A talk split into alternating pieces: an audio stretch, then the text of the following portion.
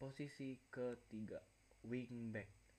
Variasi modern dari fullback bisa overlap dan mengirim umpan silang ke kotak penalti. Mengawal pemain sayap lawan saat dibutuhkan, diharap pada tetap posisi pada garis mereka. Salah satu posisi yang menuntut secara fisik, dituntut kuat menyerang dan bertahan. Seringnya dipakai pada formasi 3, 5, dan 2. Contoh, Joshua Kimmich mendapat pujian dari legenda Bayern, Philip Lahm, tampaknya bukanlah hal yang berlebihan. Mengingat musim ini, Kimmich menjadi sangat matang secara permainan.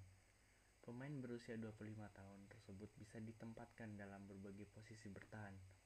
Hanya dengan tinggi badan 1,75 meter, dirinya pernah dipasang sebagai back tengah oleh Pep Guardiola ketika krisis pemain dan itu berhasil. Di musim 1920, Kimmich membuat rekor dengan 3.369 sentuhan di liga dan menyelesaikan 91% umpannya. Lebih banyak dari back sayap lainnya dan 13 assist lebih baik daripada Jadon Sancho.